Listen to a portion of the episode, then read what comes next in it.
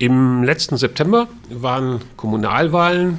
Die Linke hat sich dabei etwas verjüngt. Wir haben einige neue, einige jüngere Kolleginnen und Kollegen dazugekriegt oder Genossen und Genossinnen. Mit äh, dreien von ihnen sitze ich hier. Auf der einen Seite Detlef Schaub, dann David Schreiber und Shanas Bayat.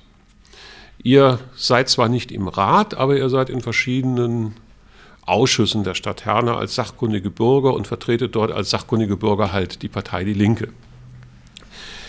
Was mich zunächst mal interessiert ist, was hat euch eigentlich motiviert, in die Kommunalpolitik einzusteigen, euch hier zu engagieren, kommunalpolitisch? Ja, ja dann. Wer mag anfangen von euch? Genau, ich fange an. Also, stelle mich mal kurz vor. Also, meine Stimme, ja. das ist David Schreiber, ähm, bin äh, 35 Jahre alt. Und ähm, ja, was mich bewegt hat, einzutreten, war die ähm, Landtagswahl 2017 ähm, hier in Nordrhein-Westfalen. Ähm, da war ich so ein bisschen schockiert von dem Wahlergebnis und da habe ich mir gedacht, ich muss mich irgendwie ein bisschen engagieren. Und ähm, ja, dann war für mich eigentlich direkt klar, ich ähm, möchte in die Linke eintreten und dann vor Ort mal schauen, wie ich äh, mich einbringen kann, um ja solche Positionen oder linke Positionen auch ähm, nach vorne zu bringen in meinem direkten Umfeld. Und ähm, ja, dann ging das eigentlich auch recht schnell. Nach meinem Eintritt wurde ich angerufen, bin dann öfter zu den Fraktionssitzungen gekommen und ja, bis zum letzten Jahr, dann im September zu den Kommunalwahlen, ähm, bin ich dann auch ähm, mehr eingestiegen in der Bezirksvertretung Herne Mitte und ähm, als ähm, stellvertretendes Mitglied im Umweltausschuss, im Kulturausschuss und im Schulausschuss. Ja. Ja, Detlef, vielleicht Kannst du mal weitermachen? Du kannst dich auch erst vielleicht noch mal kurz äh, ein bisschen mehr vorstellen, als ich eben gesagt habe. Ich habe ja nur den Namen gesagt. Ja, also ich heiße Detlef Schaub, ich bin 55 Jahre alt. Ich bin 2020 in die Linke eingetreten, also vor etwas mehr als einem Jahr jetzt. Äh, ich bin eigentlich äh, von Haus aus, komme ich aus einer sozialdemokratischen Familie, war auch mehrere Jahre lang Mitglied in der SPD, bin mit 18 da eingetreten. Allerdings wegen der Schröder-Politik bin ich dann ausgetreten, habe mich dann ein bisschen politisch zurückgezogen. Und als dann 2019 meine Mutter gestorben ist, die pflegebedürftig war, wollte ich mich wieder etwas mehr politisch engagieren und da ich aus einer linken sozialistischen Ecke äh, kam, äh, habe ich mich dann für die Linke entschieden und äh, bin dann ziemlich schnell hier integriert worden in den Kreisverband. Bin dann seit letzt, der letzten Kommunalwahl ja Mitglied als sachkundiger Bürger im Wahlausschuss, der bis jetzt noch nicht getagt hat in Herne seit der Kommunalwahl und als stellvertretendes Mitglied im Stadtplanungsausschuss. Vielleicht kannst du noch mal ein bisschen dazu sagen, was dich motiviert, äh, auf kommunalpolitischer Ebene mitzumachen. Es gibt ja verschiedene ja, äh, politische Ebenen und ja, äh, hier auf kommunalpolitischer Ebene. Ja, was mich vor allen Dingen gestört hat, war, dass in letzter Zeit sehr viele Einfamilienhäuser in Herne gebaut wurden und äh, ja, das, äh, da wollte ich eigentlich eher, dass äh, etwas für die ärmeren Leute getan wird, die, dass wir eher billige Mietwohnungen brauchen als Einfamilienhäuser für die Wohlhabenden. Und Herne hat auch sowieso so wenig Platz, dass das äh, eine unmittelbare Konkurrenz ist. Also äh, darum habe ich mich auch für den Stadtplanungsausschuss interessiert, weil der sich eben mit Bebauungsplänen und ähnlichen Sachen äh, befasst. Shanas, wie war das bei dir? Ja, ich komme aus dem Iran. Mit neun Jahren habe ich die islamische Revolution erlebt. Dann musste ich acht Jahre Krieg, Bombardierung, Raketenschüsse erleben. Ich bin als Flüchtlinge nach Deutschland gekommen. Mein ganzes Leben war mit Politik verwickelt. Ich möchte nicht tatenlos die Geschehnisse beobachten. Äh, ich glaube an meine Selbstwirksamkeit und möchte, wenn auch was Kleines, in meiner Umwelt verändern. Äh, ich habe eine Utopie von einer besseren Welt. Und äh, ja, warum dann kommunal? Vielleicht. Ja, ich meine, so eine Utopie ja. zu haben von einer besseren Welt, dann denkt man ja eher an Weltrevolution und nicht an Kommunalpolitik. Ja, ja, immer, ich war immer mit äh, großen Themen beschäftigt, also zum Beispiel in meiner Umgebung. Aber eine afrikanische Weisheit sagt, viele kleine Leute, die in vielen kleinen Orten viele kleine Dinge tun, können das Gesicht der Welt verändern. Äh, hier ist die Basis, Kommunalpolitik ist die Basis. Man kann hier die kleinen Dinge ändern, aber mit diesen kleinen Dingen dann kann man äh, große Sachen machen und schaffen. Die Linke ist ja eine relativ kleine Partei und es gibt ja viele Leute, die sagen sich dann auch, naja, ist vielleicht nicht uninteressant äh, vom Programm, aber man kann ja gar nicht viel bewirken. Die sind ja nicht in der äh, Regierung, äh, die sind auch hier nicht in der Mehrheit. Hat euch das gestört äh, oder, oder wie geht ihr damit um? Wie, wie, wie, ist eure Perspektive, wenn ihr euch bei der Linken jetzt äh, eingebracht habt und wisst, also erstmal seid ihr nicht am, am Hebel der Macht. Zwar etwas näher, aber noch nicht direkt am Hebel der Macht. Ja, also wie geht man damit um? Das ist immer noch eine Frage, die ich, glaube ich, auch für mich noch beantworten muss. Also es ist teilweise natürlich ähm, frustrierend, kann man so sagen. Also wenn man sich anschaut, viele Anträge oder Anfragen äh, von uns, die dann keine Mehrheiten finden, wo man dann doch auch Arbeit investiert hat, die dann nicht so durchkommt. Es ist frustrierend, aber ich finde, es ist genauso wichtig, wenn man auch in den Ausschüssen sitzt oder in den Vertretungen, ähm, dass man da auch gerade linke Position klar macht oder den Konsens, den wir uns hier ähm, erarbeiten, auch in den Fraktionssitzungen zum Beispiel ähm, da auch dann deutlich ähm, zum Ausdruck bringt. Und ähm, so kann man ja dann auch die Menschen erreichen. Und ich denke, wenn jemand sich mit Politik beschäftigt und auch das ähm, Geschehen hier in der Stadt beobachtet und ähm, auch dann sieht, was ähm, für Positionen von, von uns vertreten werden oder welche äh, Schritte oder wie auch immer, was wir anstoßen, kann das ja auch dazu führen, dass wir dann auch mehr Einfluss nehmen können in der nächsten Kommunalwahl dann zum Beispiel, äh, wenn sich so ein Ergebnis dann verbessert. Also das hoffe ich zumindest ähm, inständig, dass wir beim nächsten Mal etwas besser dastehen und uns somit dann natürlich auch ähm, ein bisschen mehr Standing verschaffen und dann auch ein bisschen mehr bewegen können. Also so geht es mir. Ich weiß ja nicht, wie es euch damit geht in den, in den Ausschüssen. Ja, natürlich ist es äh, äh, so, dass man in einer kleinen Partei nicht äh, alles bestimmen kann. Andererseits kann man sich da auch leichter einbringen in einer kleinen Partei. Ja, der, der Kreisverband der Linken hat ungefähr so viele Mitglieder wie ein Ortsverein der SPD. Äh, und äh, da ist man dann schon auch näher dran. Da kann man sich auch persönlich mehr einbringen. Also äh, auch wenn es manchmal frustrierend ist, wenn, wenn Anträge abgelehnt werden. Aber auf Dauer mach, baut das auch Druck auf. Als, äh, und die großen Parteien sind da manchmal ein bisschen schwerfälliger als kleinere Parteien, finde ich. Das ist zumindest meine Erfahrung. Mhm. Ja, in welcher Partei man sich äh, zu Hause fühlt, hängt davon ab, äh, wo man in der Gesellschaft steht und was für eine Zukunft für sich und für seine Mitmenschen wünscht. Äh, als ein Flüchtling, äh, der einen Krieg mit Haut und Haare wahrgenommen hat, möchte ich, dass Waffenhandel auf der ganzen Welt äh, gestoppt wird. Ich wünsche mir eine Harmonie zwischen Mensch und Natur.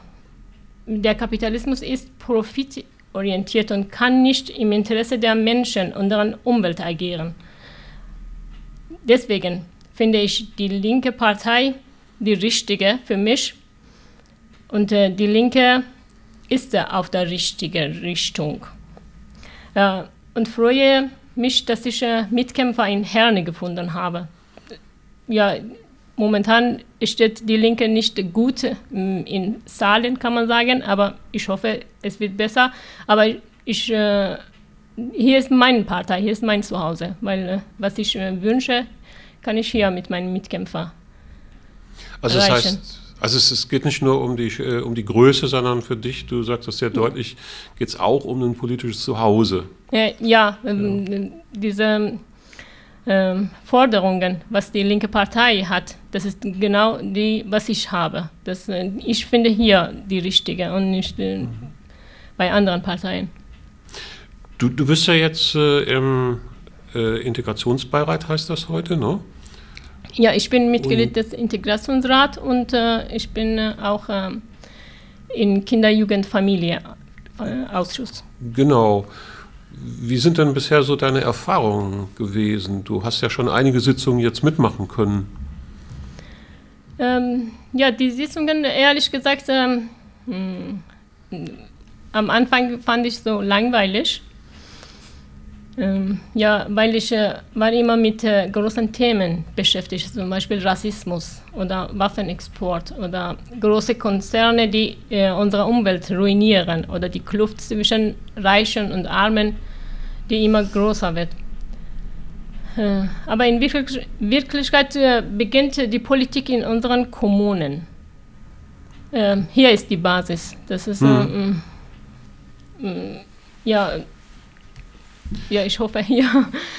Ja, ja, aber vielleicht kannst du noch mal so ein bisschen sagen, äh, aus, aus, aus, beiden Ausschüssen, welche Themen äh, du da im, im, Augenblick bearbeitest oder welche Themen ihr als Ausschuss bearbeitet. Das ist ähm, eigentlich, äh, ich habe es äh, mehr erwartet im Integrationsrat oder im Kinder-Jugendausschuss. Vielleicht ich bin noch nicht richtig drin noch nicht meine eigenen Themen so reingebracht, weil ich bin ganz neu. Ähm, ja, meine Kinder, mein Mann und ich als Flüchtlinge in Deutschland haben viele Schwierigkeiten und Hindernisse erlebt. Und äh, ich hoffe, dass ich im Integrationsrat und im Kinder-Jugend-Familienausschuss äh, meine eigene Perspektive aus meiner eigenen Erfahrungen einbringen kann. Und äh, ein besseres Zusammenleben in Herne ermöglichen kann. Das, äh, das ist meine Hoffnung. Vielleicht äh, noch einmal zurück zu, zu dem Thema kleine Parteien.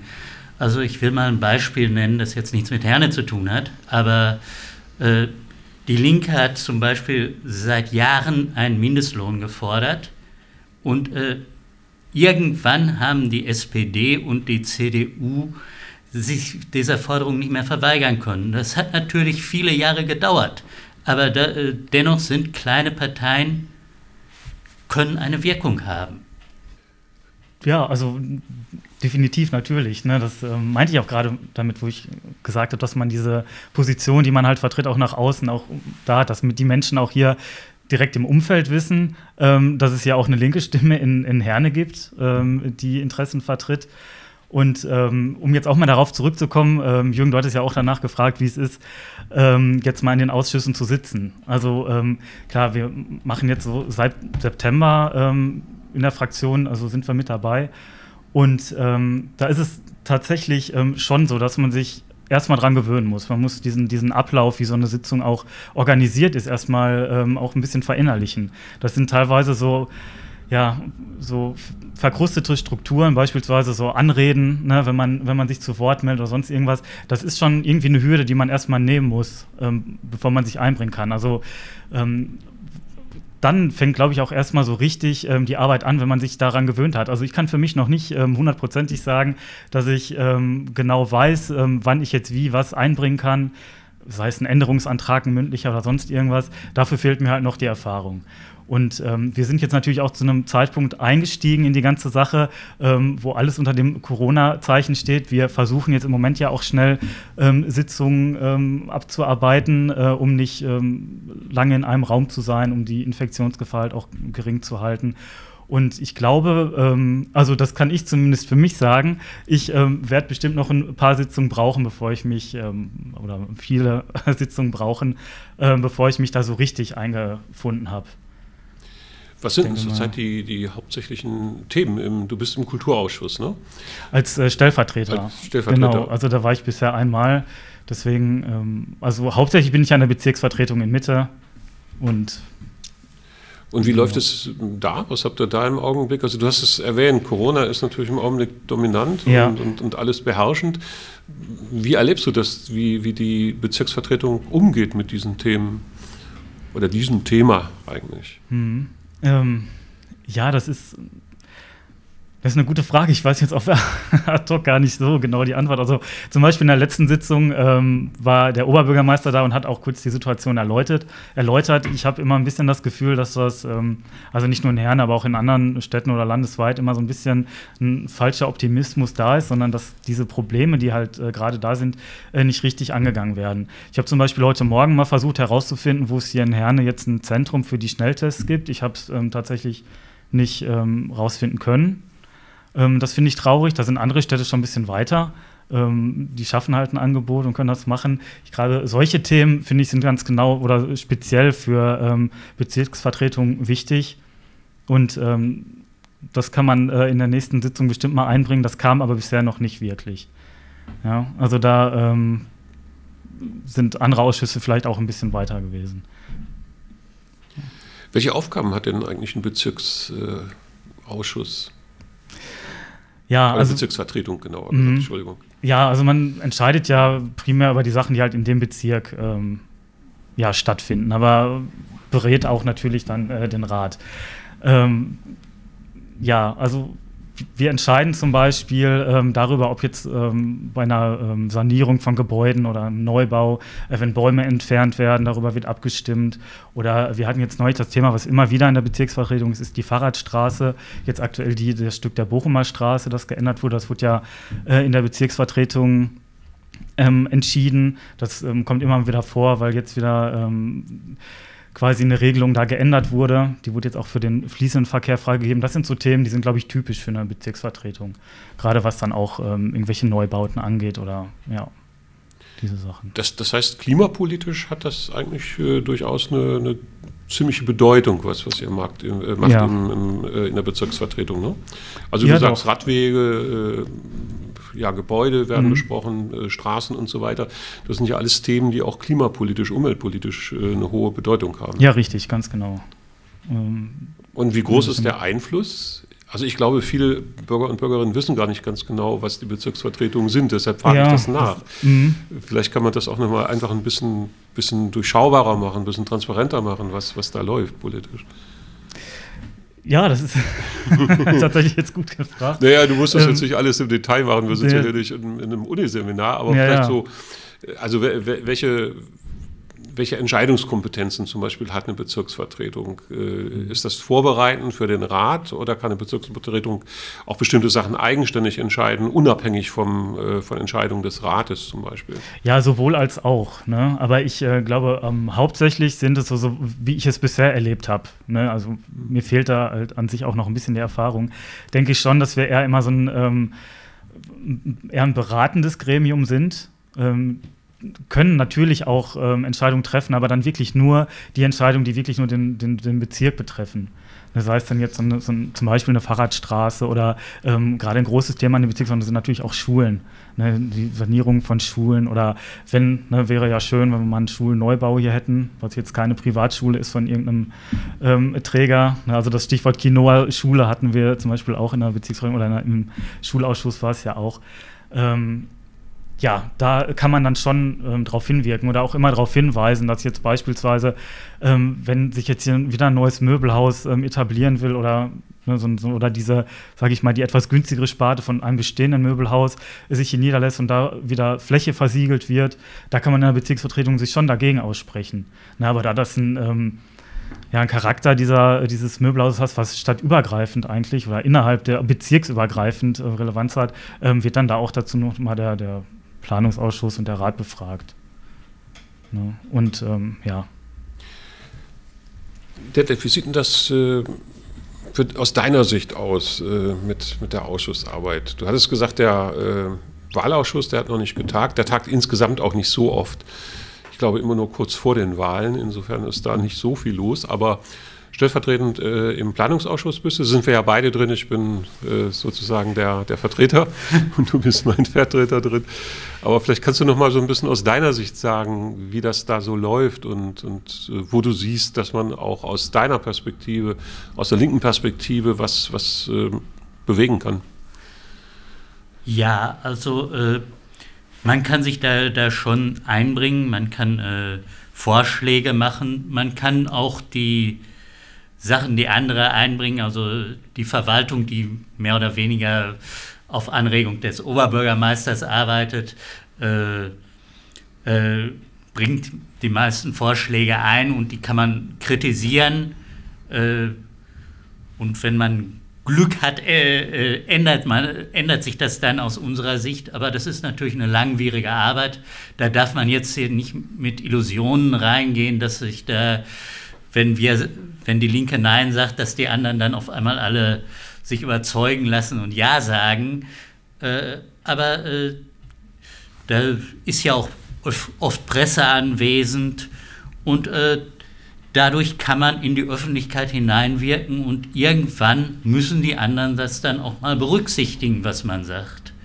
Also natürlich machen die das nicht sofort und natürlich haben die vertreten die zum Teil auch eben Interesse von reichen Leuten, besonders von CDU oder FDP-Seite her. Aber irgendwie ja, es ist natürlich eine, eine langwierige Arbeit. Äh, da darf man sich keinen Illusionen hingeben. Äh, natürlich war, war das das erste Mal erhebend für mich, da, da, da, in dem großen Ratssaal zu sitzen, war schon schön. Äh, und ich war auch ein bisschen nervös, ist man, glaube ich, am Anfang immer, wenn man äh, sowas macht, zum ja. ersten Mal. Ja, das glaube ich auch. Äh, ist klar. Äh, und der Planungsausschuss hat in den meisten Fällen auch nur, nur vorbereitende Arbeit. Äh, die Entscheidungen werden in der Regel in letzten, letztlich im Rat getroffen. Also im Planungsausschuss war letztes Mal auf der Sitzung nur ein Tagesordnungspunkt, der der Planungsausschuss entschieden hat. Das war die Sanierung eines Schulhofs. Den haben übrigens alle zugestimmt. Alle, alle Parteien, die im Rat vertreten sind, haben dem da zugestimmt. Naja, eine Sanierung äh, eines Schulhofes kann man ja auch schlecht widersprechen. Es sei ja. denn, dass da irgendetwas sehr, sehr Komisches äh, passieren würde. Mhm. Aber im Normalfall ist das natürlich, glaube ich, kaum strittig. Ja. Gerade angesichts der Zustände unserer Schulen, das ist klar. Ganz ne? klar, ja. Wie, wie, sieht denn das so mit Zielen aus? Habt ihr Ziele, die ihr erreichen wollt, also bis zum Ende der Legislaturperiode? Äh, ja, ich möchte schon äh, die Aufmerksamkeit der Menschen erregen dass die linken Positionen in Herne klar werden, auch äh, die, den Bürgern klar werden und man muss da natürlich auch, es ist Arbeit, man muss da Arbeit reinstecken. Es ist, ist jetzt nicht, wer weiß wie viel, aber man muss sich da schon ein paar Seiten vor einer Sitzung durchlesen und das ist äh, nicht, das dauert dann eventuell mal, mal zwei Abende. Also ja, der Planungsausschuss, der hat äh, die äh, meistens sowas über die 1000 Seiten mhm. DIN A4. Nicht? Ja. ja, gut, da muss man jetzt nicht alles strikt durchlesen. Da sind dann auch viele große Pläne bei, äh, Karten, wo, wo dann eingezeichnet ist, wo etwas hinkommt. Äh, das ist, und manchmal äh, merkt man auch schon nach der Einleitung, das ist Quatsch, da kann man eigentlich nur ablehnen oder. Ähm, äh, da muss man sich den Rest nicht unbedingt durchlesen. Ja, wie sieht das bei euch aus? Was habt ihr so für Ziele? Ähm, eins von den Themen, das äh, im Kinder-Jugend-Familienausschuss äh, so momentan so gesprochen wird, ist das äh, Erweiterung der äh, Kita-Plätze oder Erweiterung der Ausbildungsplätze für Erzieher. Und äh, man sieht äh, mit den Zahlen, dass äh, was äh, momentan gibt, bedeckt nicht ähm, alle Bedürfnisse der mm, Kinder, äh, die Familien, die Kinder. Ich arbeite selber auch mit den Kindern in der OGS und ich sehe diese Defizite auch äh, so klar, dass äh, die Kinder, die aus Flüchtlingsfamilien kommen, äh, die haben sprachliche Probleme. Wir brauchen mehr Personal aber ähm, in einer großen Gruppe, das Kind kann kein Deutsch und äh, ich kann nicht äh, die ganze Zeit neben dem Kind sitzen. Ich versuche es, aber wir brauchen wirklich mehr Personal. Das, ist, äh, das kann auch ein Ziel sein, dass man mehr daran arbeitet, dass mehr Kita-Plätze so geschafft wird und mehr Erzieher und investiert wird für die Kinder, die zum Beispiel keine Sprache können die, das ist fragwürdig. Was wird mit den Kindern, die im Grundschulalter nicht äh, sprechen können. Der, ihre Zukunft ist auch in Gefahr.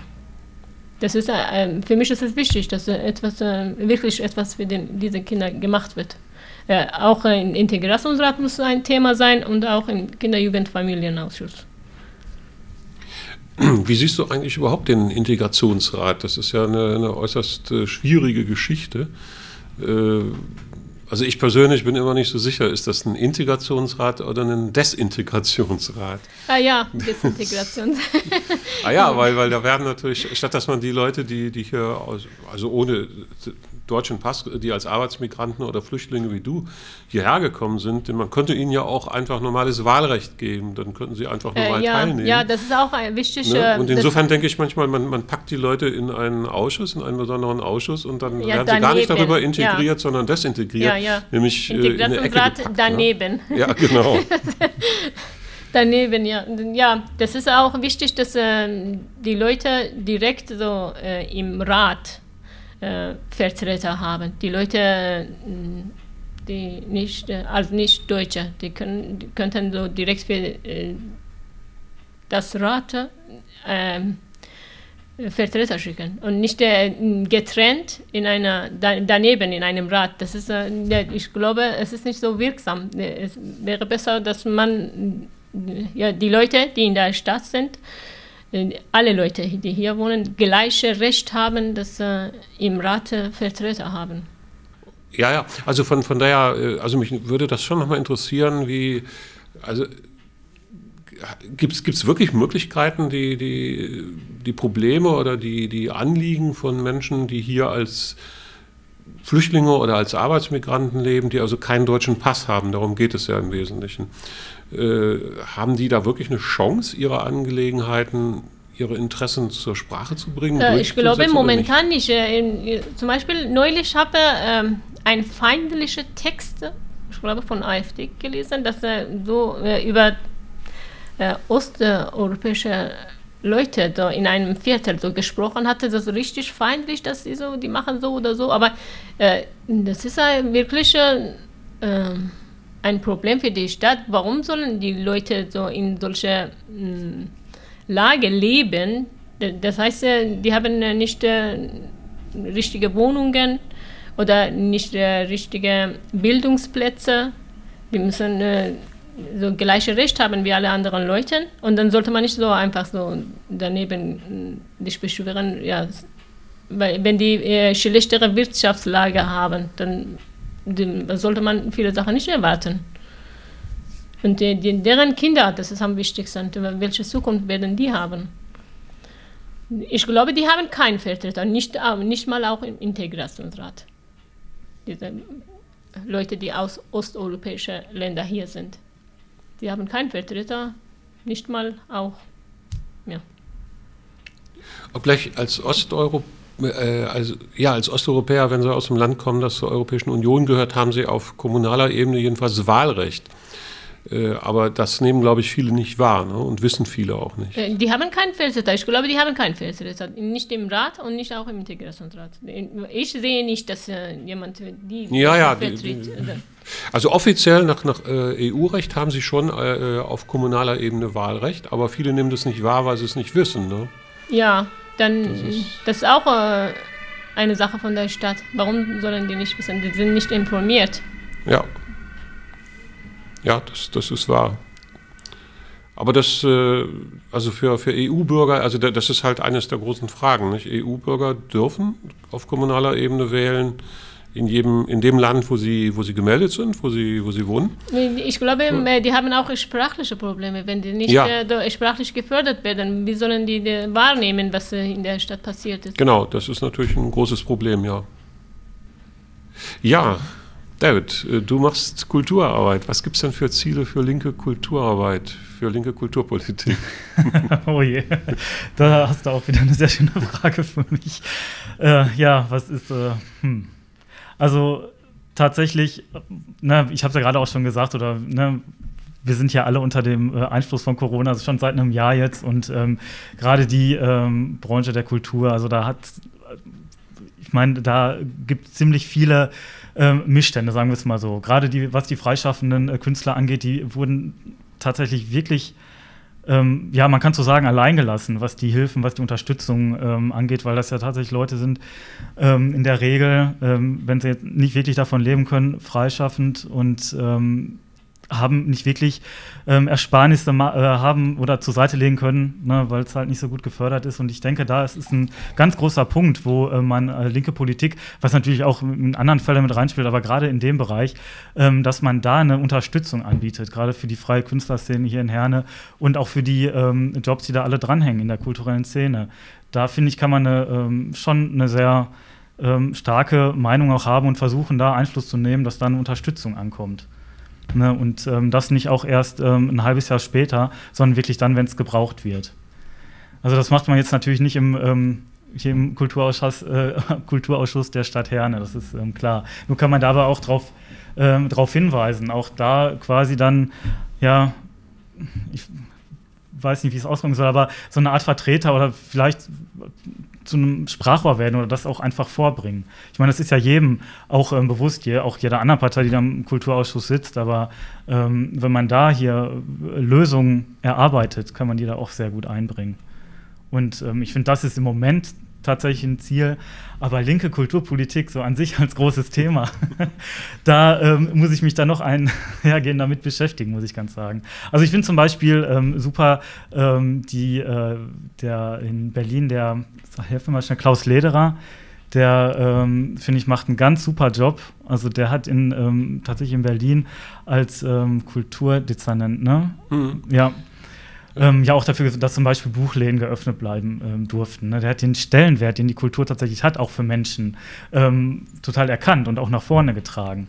Ne? Das ist so in manchen Städten oder auch auf der ja, bundesweiten Diskussion teilweise richtig ähm, hinten rübergefallen. Also ich bin ja auch im kulturellen Sektor tätig ähm, beruflich und ähm, wir haben uns da zum Beispiel in den ersten Verordnungen fast gar nicht wiedergefunden, auch wenn es zum, zum Beispiel Öffnungsperspektiven ging. Da ähm, wurde man dann tatsächlich eventuell auch mit, mit, mit ja, Gaststätten oder sowas in einen Topf geworfen. Und ähm, ich glaube, das ist dann schon eine Position, wo man sagen kann, auch eine linke Position, wir ähm, müssen auch in Zukunft unbedingt darauf achten, dass Kultur auch ich mag diesen Begriff eigentlich überhaupt nicht systemrelevant, weil ne, da finde ich, gibt es einige ähm, Probleme mit diesem Begriff, weil man dann eine Relevanz anderen Bereichen abspricht und das ist genau in der Kultur passiert. Man hat ihr quasi die Relevanz abgesprochen.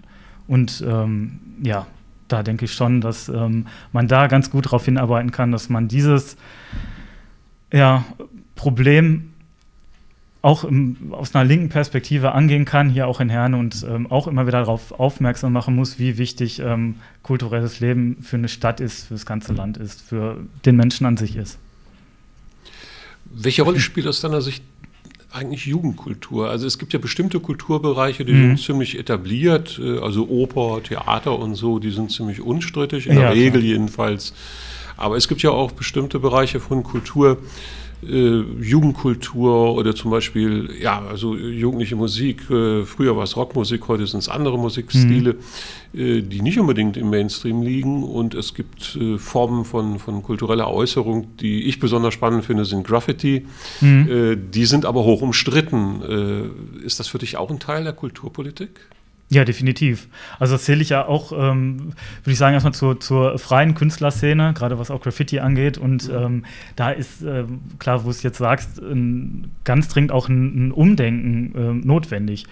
Ähm, man kriminalisiert ja zum Beispiel ähm, Sachen, ne, die eigentlich eine, eine ähm, Äußerung von ja, wie soll man es nennen, so eine, so eine Kunstäußerung sind. Mir fällt da jetzt kein, kein Wort äh, richtig zu ein, aber ähm, gerade sowas ähm, dann in so Ecken zu stellen und sagen, ja, das ist irgendwie, ja, eher kriminell, ja, Sachbeschädigung, schmuddelig oder wie auch immer, ne? Oder wenn ja die Jugendlichen da im Park, wenn beispielsweise, keine Ahnung, sie da irgendwie Musik machen oder sowas, dass sowas dann halt ähm, oft angegriffen wird, ne? Ähm, und das überhaupt nicht wahrgenommen wird, als dass das auch ein Ausdruck ähm, von, von, von den jungen Leuten ist. Daher ist es auch total wichtig, dass ähm, sich ähm, gerade junge Menschen auch ausdrucken können über künstlerische äh, Tätigkeiten. Ne? Und ähm, sowas dann auch sichtbar zu machen, aber dann auch ähm, Infrastrukturen irgendwie ähm, zur Verfügung zu stellen, wo genau sowas passieren kann. So ein, so ein kultureller Austausch von, von, von Jugendlichen, ne, die eventuell auch mit, mit Workshops oder sowas. Also das ist natürlich sehr wichtig. Und ähm, auch ein Ziel, wo wir gerade auch vorhin auch von, von Zielen gesprochen haben, das ähm, werde ich mir gleich auch erstmal aufschreiben. und ähm, ja, also da dann quasi ähm, ja, darauf hinzuwirken, dass man auch hier in Herne ähm, sowas dann vorwärts bringen kann. Wir haben zwar auch schon eine Bewegung, ganz klar, aber äh, da ist noch sehr, sehr viel Luft nach oben. Auch was natürlich die finanzielle Ausstattung ähm, angeht. Da müsste die Stadt auch mal ein bisschen mehr, salopp gesagt, locker machen. Ja, finde ich auch nicht schlecht. Ja. Also. ich glaube, da sind wir uns alle einig. Ähm, ich meine, eigentlich hat Herne ja eine lange, äh, hochinteressante kulturelle Tradition. Es, es, gab in den 70er, 80er Jahren äh, hier eine ganz muntere und, und, und bunte äh, Szene. Die Leute leben ja auch alle, also auch Daniel, unser Geschäftsführer, äh, mhm. hat ja mit dazugehört. Aber ich habe den Eindruck, das ist ein bisschen eingeschlafen. Also da den fehlt Eindruck ein bisschen der Nachwuchs. Ne? Äh, aber das fände ich ja so aus einer linken Perspektive so, das ist meine, meine sehr persönliche äh, Sicht auf, auf äh, Kulturpolitik in so einer Stadt wie Herne, nochmal zu gucken, ob man da anknüpfen kann, ob man so etwas wieder beleben kann, weil ich glaube, dass das hat in, in den 70er, 80er Jahren hier das Leben sehr stark ausgemacht in, in Herne, mhm. dass es solch eine alternative Szene gab, so eine quirlige Szene, die einfach auch ein bisschen gegen den Strich gebürstet hat. Ne? Ja, total spannend. Ne? Also, ähm, ja, klar. Also, da ist bestimmt auch der, der Nico ähm, nochmal ein guter Ansprechpartner. Ne? Der ist ja da auch mit dem Katz ähm, ja. tatsächlich, der kann das auch noch äh, bestimmt ähm, noch etwas besser beurteilen. Aber ja, ich glaube auch, dass ähm, gerade so eine Szene hier in, in Herne tatsächlich fehlt. Oder, ne, also ich bin jetzt aber auch eher, muss ich sagen, in, in äh, Bochum aufgewachsen. Da würde ich es noch nicht mal so sagen. Also ich denke, da ist das Angebot oder ähm, schon etwas besser oder die Szene etwas größer. Ähm, hier in Herne habe ich es tatsächlich nicht so erlebt. Wobei ich an der Grenze aufgewachsen bin. Also ich habe immer so das bisschen von beiden Städten äh, gehabt und vergleiche immer so ein bisschen. Ne? Aber ich glaube, da ist ähm, Herne dann doch ähm, ein bisschen abgehängt. Ja, ja. So naja, es, es, es, gab halt mal die, äh, also eine lebendige Szene. Ne? Also ja, der, der, Film äh, Leo gegen den Rest der Welt, der äh, kommt hier mit aus Herne. Mhm. Äh, ich, ich, weiß nicht, ob du das noch kennst. Das war in den 70er, ja, in den 70er Jahren ein ziemlich bekannter äh, Kinofilm. Äh, die Leute, die das gemacht haben, kommen hier aus Herne. Ne? Ja. Zum größeren Teil jedenfalls. Und der startet hier dann auch irgendwie in, in, in der Umgebung. Da gab es ja so mal so, so, eine kurze Blüte, aber die ist dann leider untergegangen. Ja, leider. Ne? Wo ist sie? Ja, ne, vielleicht. Da ist natürlich Bochum dann mit, äh, mit das, den Einrichtungen, die es dort gibt, Herne ein bisschen voraus, das stimmt. Mhm. Aber das wäre ein Ziel, Voraussetzung finde ich dafür zu schaffen, dass so eine Szene auch wieder entstehen kann. Die ja. kann man ja nicht einfach machen, ne? aber man kann natürlich versuchen, Voraussetzungen zu schaffen. Ja, richtig, genau. Ja. Ist auf jeden Fall ein spannendes Feld. Das ähm, ja. kann man auch hier ähm, quasi in der Fraktion auch noch mal ein bisschen weiter ähm, voranbringen und ausarbeiten. Ja. Ja, also ich sehe so unsere Zeit, die wir uns vorgenommen haben, die geht langsam äh, aufs Ende zu. Vielleicht habt ihr noch irgendwie ein Schlusswort, das euch einfällt. Ich habe keins, aber. Äh, ja, ich wünsche euch einen schönen Abend. okay, ja, das ist doch was. Ein ist auch ein schönes Schlusswort auf jeden Fall, ganz genau. Natürlich alle, die zuhören, ne, alles Gute, weiterhin durchhalten. Ne, hoffentlich ja, haben wir es bald. Kopf hoch durch. Genau. Das ist mein Motto. Ja. Politik braucht Geduld. Ja, das fand ich auch gut und wichtig, was du gesagt hast, dass man nicht immer nur auf kurzfristige Erfolge setzt, sondern dass man manchmal Geduld braucht, dass mhm. man sich klar machen muss, man bohrt dicke Bretter und die kriegt man nicht äh, von gleich auf jetzt durchgebohrt. Ne? Das fehlt, glaube ich, auch oft. Ich habe manchmal auch den Eindruck, dass es äh, in der Linken fehlt. Wir sind immer sehr schnell dabei zu fordern, das muss jetzt alles sofort und jetzt und gleich passieren. Äh, ich bin da manchmal im Zweifel, ob das über die richtige Forderung ist, ob man da nicht wirklich mit einem längeren Atem an Politik gehen muss und längere, längerfristige Ziele im Blick haben muss. Also ich ja. finde das äh, völlig, also gut, kann das nur unterstützen, finde das faszinierend, was du da sagst, Detlef. Ja. Auf jeden Fall. Ja, dann machen wir hier mal einen Schnitt und äh, ich denke, wir treffen uns bestimmt in den nächsten Monaten in ähnlichen Zusammensetzungen nochmal und werden dann weiter diskutieren, was hier an Politik aus der linken Ecke in Herne auf der Tagesordnung steht. Also dann einen schönen Abend und vielen Dank fürs Kommen. Danke. Danke. Okay.